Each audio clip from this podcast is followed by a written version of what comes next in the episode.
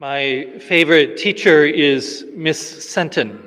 I had her in seventh grade at St. Mary's in Appleton, and then again my freshman year at Xavier High School. Miss Senton is an English teacher, and I loved grammar, especially diagramming sentences. Diagramming sentences, if you remember, is drawing out what's the subject, what's the verb, and then sort of mapping out all those other words that aren't so important and putting them in other places. I loved diagramming so much because it taught me how to look for what is most important, what the main thing is, and not to get distracted by all those other things. And I still do that, at least in my head. For example, sometimes some of the prayers at Mass are one great big long sentence with all kinds of words. And so I look for the subject and the verb and try not to get too sidetracked by all the other words. That way I keep the focus on what is meant to be most important. So thank you, Ms. Senton. Today we get a clear image of Jesus, the teacher. Jesus begins his public ministry in Capernaum in Galilee, and his mission is to bring people back to God. Jesus taught with his words, and he taught with his actions. And one of the actions that he often does is to cast out evil spirits. Today's gospel is an example of that. The evil spirits recognize who Jesus is unlike most of the other people.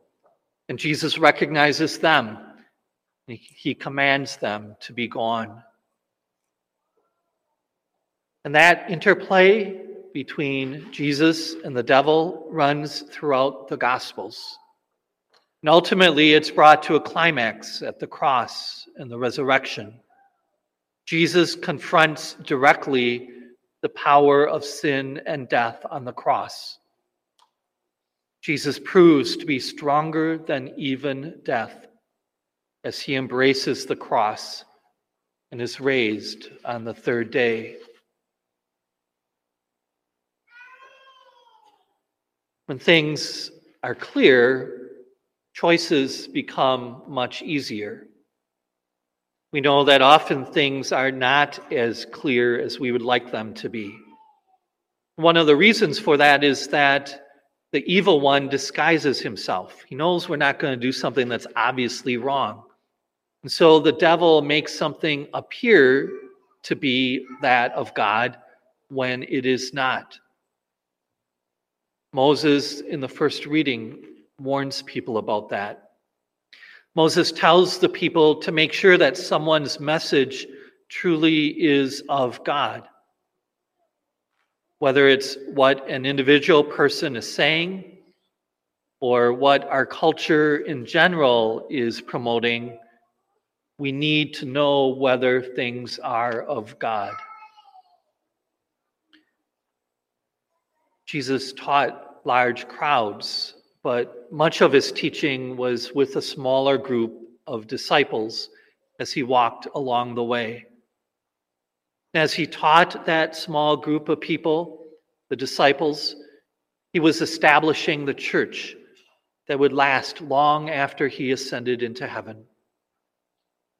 Right before he did ascend and return to heaven, Jesus asked his disciples, he commanded them to go and make disciples of all the nations, teaching them to observe all that he had commanded. He gave them the Holy Spirit gave it to the church to lead and guide us, to keep us focused on God. And that's what we're about as church 2,000 years later. We gather as community to seek the guidance of the Holy Spirit, to know what things are of God and what are not. That often takes a lot of prayer and reflection. We're not meant to do this alone. We follow the model of Jesus. We gather as community to seek the guidance of the Holy Spirit. And that is one reason why we form parish communities to be places where we can help each other to discern or figure out the way to God. Parishes are meant to offer support to people and families to grow in faith, to stay connected to God and the community of disciples. This year, especially, our parish staff has been discussing regularly how we help people stay connected to God and to one another so that we can seek and receive the help that God desires to give us. Our religious education team has worked hard to stay connected to parents and to encourage them and to help them to share their faith at home. It's been so good to have those students back in person here at church for religious education classes these past few weeks. For parents with school age children, the best support we can give to them is through our Catholic school. The Catholic school is a community of families and teachers and staff that come together to help one another to grow in faith. Our Catholic school, Lourdes Academy, like so many Catholic schools, is able to provide not just a top notch education, but a faith foundation rooted in the teachings of Jesus. Our faith is the lens through which we learn. We recognize that Jesus is the ultimate teacher, the source of truth. As we learn and study about and live in our world, it only makes sense to be rooted in the Creator, God, who made us. This year, I've been very thankful that our parish is able to offer families the support of a Catholic school community. We need our faith during these times. We have great public schools in our area and many faith filled teachers in them.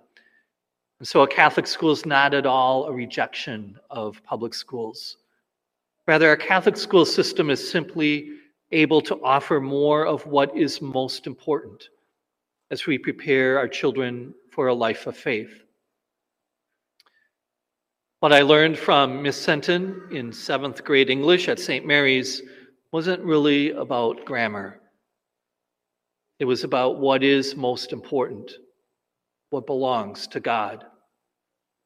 That's why we continue to gather as a community of disciples for Sunday Mass. We help each other to grow in faith. We stay rooted in and focused on the incredible love of our God and the strength He gives us in the Eucharist to face the challenges of life.